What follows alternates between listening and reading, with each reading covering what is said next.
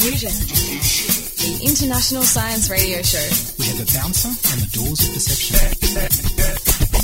The good, the bad, the ugly. It gets pretty exciting. The myths, the truths. Toxicology, astroseismology, magnetism, the dark side, genetically engineered potatoes, Planetoid. Planetoid. I love that word.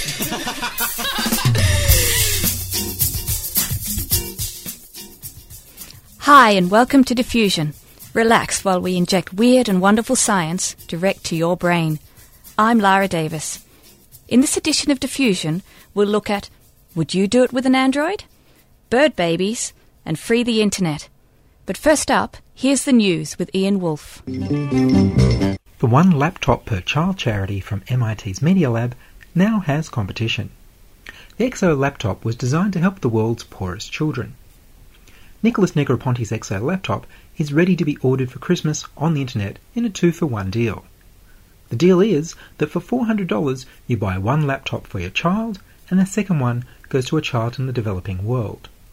What was once the $100 laptop has become the $200 laptop for only $400. However, the smell of a new market for cheap, rugged wireless laptops for children has caught the attention of hungry corporations. Negroponte got a cheaper bid from AMD for the laptop's CPU. Intel have responded by bringing out their own cheap flash drive based laptop for children, the Intel Classmate, at a recommended retail price of $400. Asus, ASUS, have brought out their own cheap flash drive based laptop, also at $400. The coincidence of pricing on all three laptops is hard to believe. Like the XO, both commercial laptops are small and light enough to fit in a pocket and have no moving parts other than the keys and the hinges. Neither of the commercial laptops have the clever XO high contrast screen, which can be easily viewed outdoors, nor do they have the wireless meshing that allows the children to talk to each other and share any internet connection. The XO laptop hardware and software is supported by researchers and hackers around the world, and the project helps children in poverty get an education. I know which laptop I'd buy. 2,500 bamboo microscopes have brought biology into focus for children in India. In Delhi, the non-profit, non-government social enterprise organisation Jodo Gyan have distributed microscopes to over a dozen schools around $4 per microscope. Jodo Gyan translates literally as linking knowledge. Their philosophy is to help children link their thoughts to their experiences through activity based learning. To get children participating in science instead of just memorizing facts, Jodo Gyan have also been distributing mathematical card games, board games, and sticky geometrical shapes for children to play with. They've led over 700 teacher training workshops in an alternative primary school for underprivileged students. Jodo has attracted orders from the United Nations Children's Fund for use in alternative learning centres. Jodo was founded by Dr. Usha Menon. The microscopes are chipped, carved, and fitted with 20 times lenses on her roof.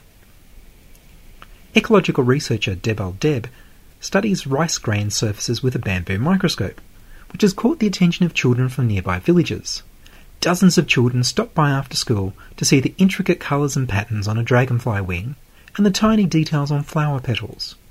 Participating in science doesn't have to be expensive. Three million dud silicon chips will be made into solar cells instead of being thrown away. Until now, if a silicon wafer came out of the factory wrong, the companies would put them in landfill to prevent rival corporations getting access to the secret circuits etched on their surface. Even though they didn't work. IBM announced that by washing the silicon wafers in water with an abrasive pad, they could remove the secret circuit patterns and then sell the expensive silicon to solar cell manufacturers. They estimate that with current technology, this could generate 13.5 megawatts of power per year. Refined silicon requires high temperatures and lots of energy to produce. The solar power industry is growing by 30% a year and consumes as much silicon as the computer industry. The real difference will be made if the silicon in old mobile phones and computers is washed with water and an abrasive pad for recycling instead of being dumped in landfills. Currently, nobody has a plan for that.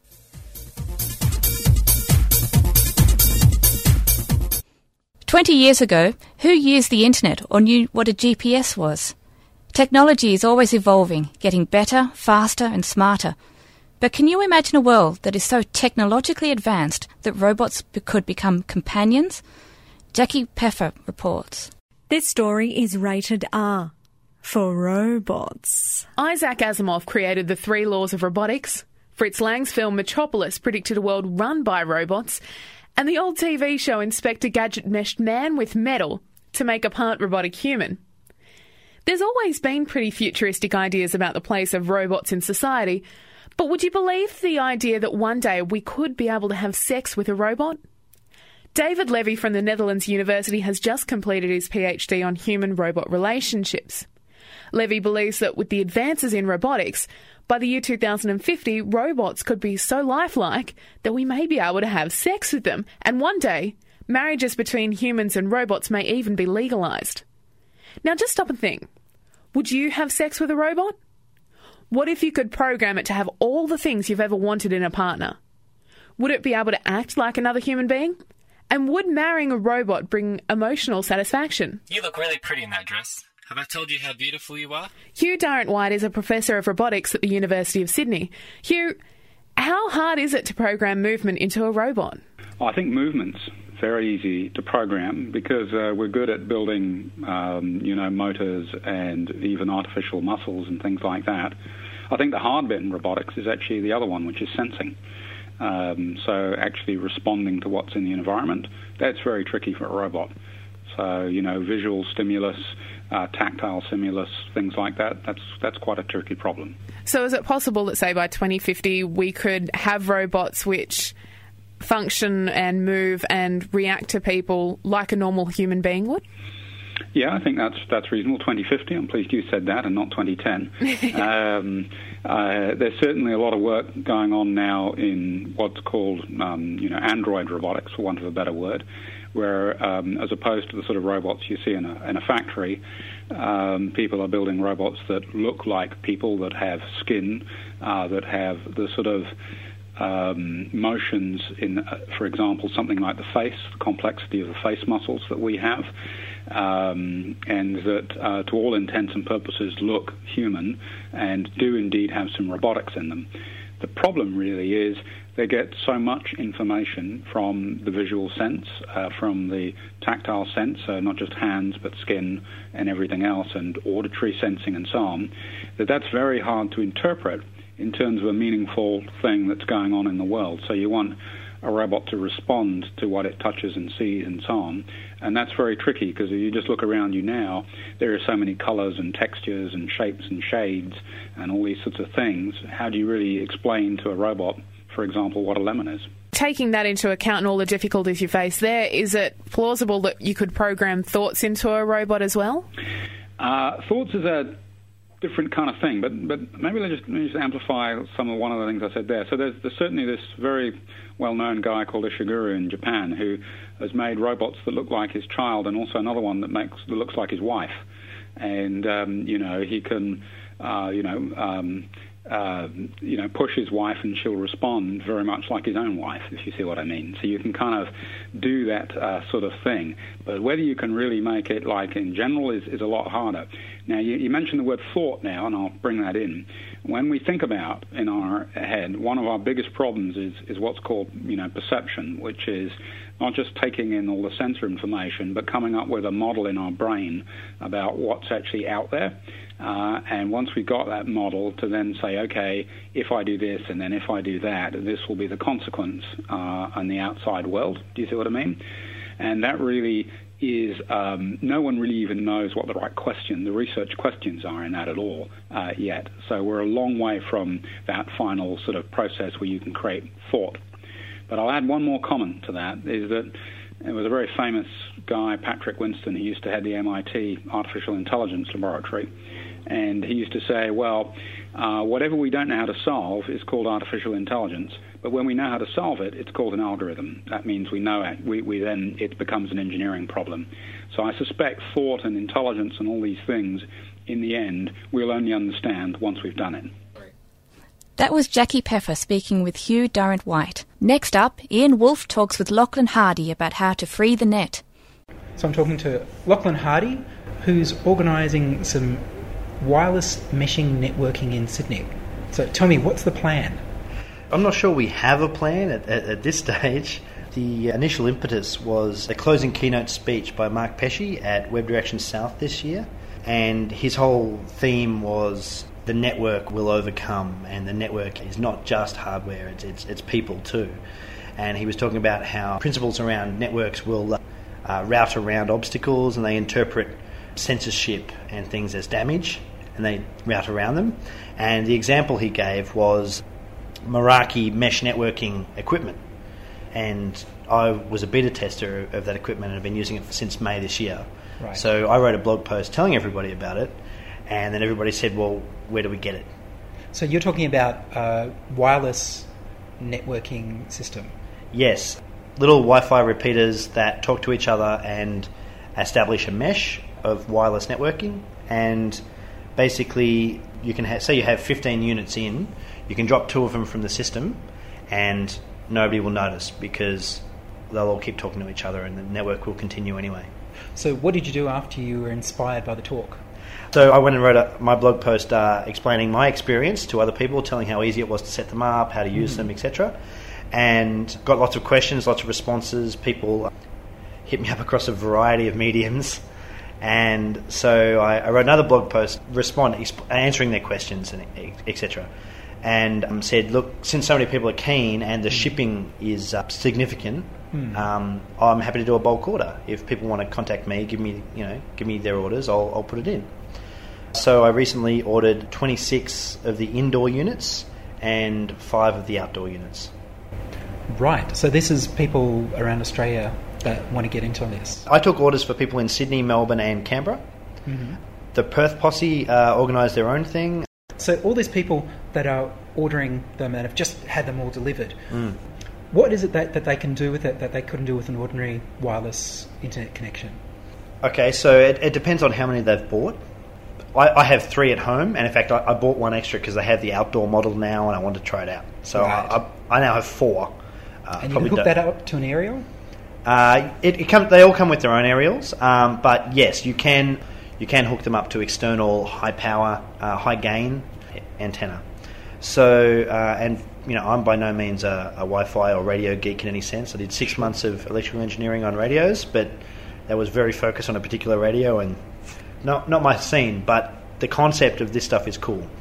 And what you can do with one unit is they broadcast dual networks. So you can have as the as the manager or owner of that network, hmm. you can have your own WPA encrypted, nice, safe and secure network for your private use, you and your family, whoever else you want to allow on it. And you have you have the public tier, they call them, which uh, by default, if you order the standard edition of these Meraki units, the SSID or the broadcast identification name for it is Free the Net. So people can get free wireless internet access Yes. through Free the Net. Correct. So somebody could be walking past your house, you have one unit plugged in, and they'll be walking past your house and they pull out their iPod Touch or whatever, their laptop, and they can get on your Wi-Fi for free. And the the reason Meraki does this is that what they do is insert a tiny little toolbar across the top, which just has. Uh, I'm assuming Google AdWords actually, because they're, they're funded by Google. So Sounds very um, likely. Yeah, so I'm thinking there's a lot of Google AdWords in there. But as the owner of the network, you can insert your own message to say, you know, in my case, it says, "Hey, go get some more of this stuff." Like, you know, here's where to go find your own Meraki mesh equipment. So the indoor units go what about 300 meters? It, it really does depend. I mean, it says it says up to 500 uninterrupted, but you know, that's what that's wireless people always say that. And frankly, for wireless, wind is an interruption. So I uh, I use two in my house. We have a long townhouse in Annandale. It's like significantly lengthy, and the walls are very thick. Yes. And I have one on the back window and one on the front window, and that covers the whole house with no worries, and the backyard. So they're um they're pretty solid. The third one is kind of. I turned out I didn't need it, but eh, you know, my partner recently pushed the one in her office in the front window right against the window, and in fact they come with they're so small and light they come with suction cups, Oh right. so you can put them on the window itself. And in fact, that is the recommended installation place because then you get the optimum exposure to the outside world to share And you're your- showing people your that access. it's there. Yeah, yeah. I mean, they're not actually likely to see them. They're they're really small units. They're what? They're like a, a inch inch inch across and about two inches long. So Very they're very small, and they're only um, two centimeters high, sort of thing. They're, they're these- tiny little units. And how these are what fifty dollars US? Forty nine dollars US for an indoor unit, ninety nine dollars US for an outdoor unit, and given the theme, I'm guessing the new solar units, which are not yet for consumer release, and uh, I don't have one either. Uh, I'm assuming they're going to be a, uh, you know 149 or, or 199, something like that. Something to tack on there. Yeah, So you could take these to a park and have a wireless hotspot. you need to power them up. Right. Um, however, at the uh, at that keynote by Mark Pesce, uh, we were in an auditorium at uh, the convention centre in Sydney, and the the wireless, as wireless always is at a conference, is always you know it's always debatable how, how good it's going to be. But what, what he did in, in this case, and in, and in fact in the auditoriums they had turned it off so that people wouldn't be using their laptops in the in the theatres, and in his session though he had turned it on because he brought in four of these mesh networks and he jerry rigged them himself to run off batteries. And he had them all plugged into battery packs and had one on his on the podium with him out the front, and he had the others placed around the room. And a friend of his was up the back with his laptop, which was plugged into the first Meraki unit, and then uh, the laptop was pl- also plugged into the phone, and he was using like an N95 or whatever, uh, you know, using a 3G connection, and so the whole room was on Wi-Fi, based off that phone.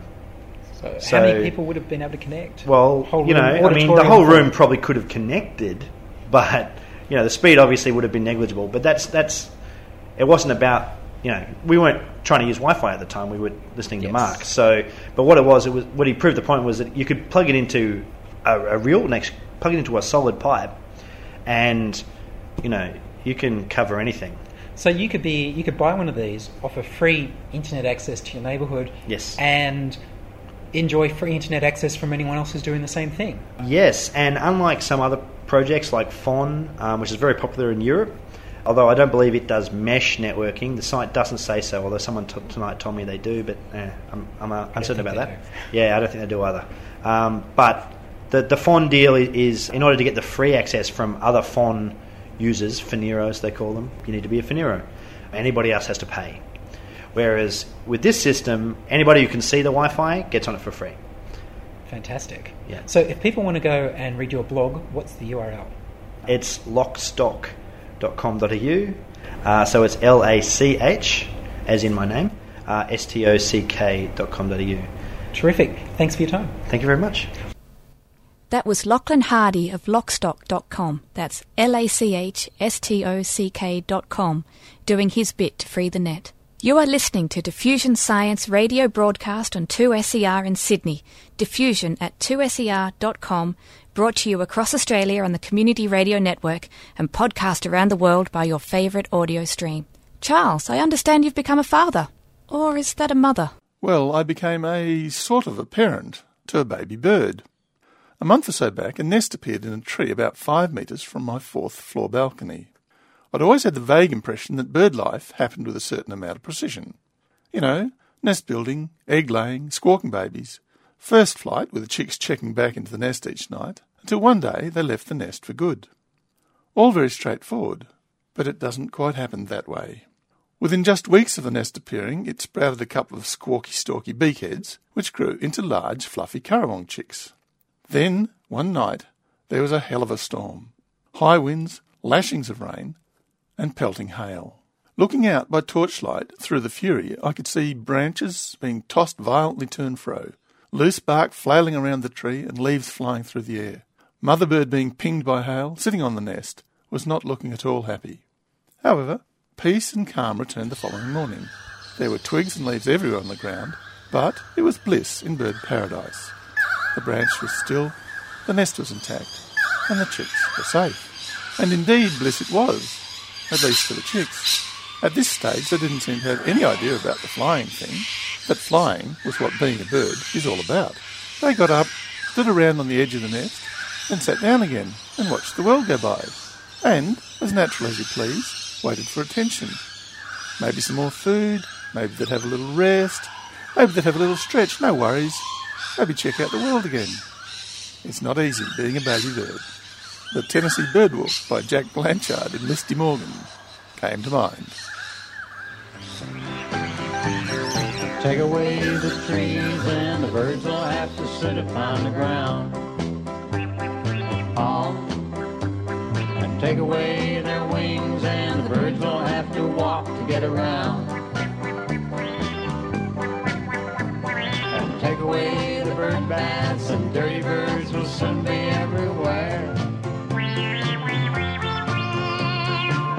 away their feathers and the birds will walk around in underwear.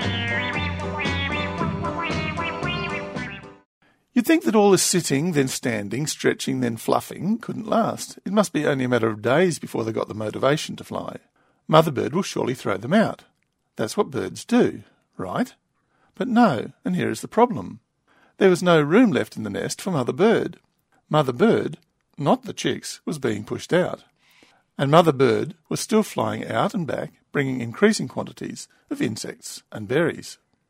You'd also have thought that the first flight would have been a little bit more dignified as well. Maybe wake up, have breakfast, and after breakfast do the first flight thingy. Get in a bit of practice during the day and head back to the nest at night. But no again. Around eleven o'clock one night there was a huge commotion of squawking and flapping, calling and general carry on. I raced out to the balcony. Nest, but no mother, and only one chick. Following the sound of the calls, I soon found the other chick, looking quite pathetic in the middle of the driveway, with Mother Bird swooping and calling, trying to get it to move. All to no avail. This wasn't at all good. The chick seemed well enough, nothing broken, bent, or bleeding, just not happy, and if I left it there, a car could abruptly terminate its genetic franchise. I checked out the WIRES website. For those outside Australia, WIRES is the Volunteer Wildlife Information and Rescue Service, and called their telephone line. Midnight wasn't really the best time for a volunteer organisation to launch a massive rescue mission for a bird that was essentially in good health. But their site and the message on the telephone advice was to make sure it was safe, and that made sense. Blocking off the drive with wheelie bins and hastily written signs was a start, but those plans changed dramatically when I returned to discover a cat was about to cash in on an order of succulent baby currawong with drizzlings of fresh blood.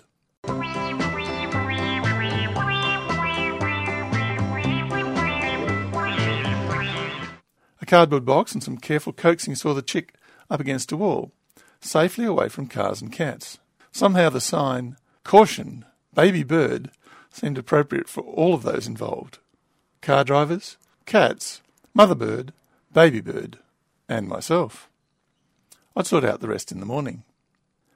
It was a quarter to three when I was awoken by flapping of wings and much scratching. Apparently the chick was tired of shadow cardboard, or maybe just not comfortable enough. A couple of old towels and relocation to the balcony resolved the problems, at least until daybreak. At first light, I thought to check the nest. The other chick had gone too, but, with mother was nearby, perched precariously on a branch, every now and then almost losing balance, only to regain composure with lots of frantic flapping. But the chick in the box was less advanced. On release, it was flopping around with major uncoordination, major tilt and wobble, and major inability to fly. As a passerine, that is, a bird of the perching order, it was particularly dodgy at perching. Wires returned my call that day. Apparently, there was a further problem. Chicks can faff around on the ground for a week or so after leaving the nest, and they are astonishingly trusting. So if a cat, or dog, or fox, or snake comes up to them, they'll quite happily open their mouths and look baby big eyes appealing to them, ready to be fed. Nights could be particularly bad. I just can't see how that is a good survival strategy in bird bliss paradise. For the next few days, I would take it out in the morning to a safe area in the grounds where there was also some shade and return it to shade towel and cardboard in the evening. Initially, I was concerned that the parents might have forgotten it. However, on the first day, within 30 seconds of going out, they appeared in the tree above. They were even quicker on subsequent days. One thing is for sure this Currawong chick didn't like change very much. If it was in the box, it didn't like to get out. If it was out of the box, it didn't like to get in. And if it was standing near its favourite wall, well. On the first evening, the chick was particularly easy to find. It was sitting near the brick wall where I'd left it, ten hours earlier. Just checking out the bricks, I guess. The wall admiring happened on the following day too, and to some extent the next, but each day it became stronger, moved further, and flapped when it wanted to move out of the way. Its directional stability improved markedly as well. Then one day I came home and the chick had disappeared. I checked under the bushes and around the various rocks, but it was nowhere to be found. Currawong chick had gone. I don't know where it went, but the fact that the parents didn't turn up when I went to collect it, and the fact that there was no suspicious trace of feathers, suggests that maybe the whole family was now happily airborne. It would have been nice, though, if it had sent me an email or an SMS to let me know that it was okay. There's Tennessee bird walk. Chirp, chirp. There's Tennessee bird walk.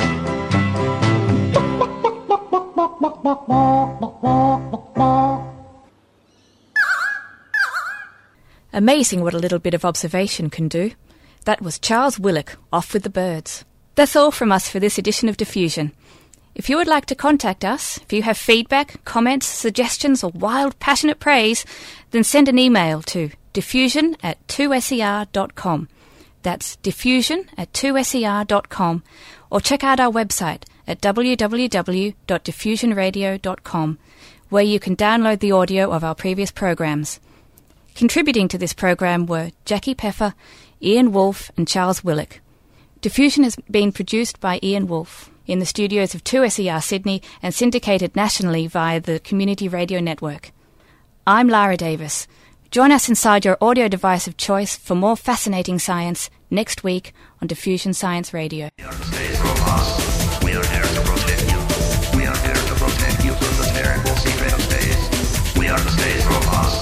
are here to protect you.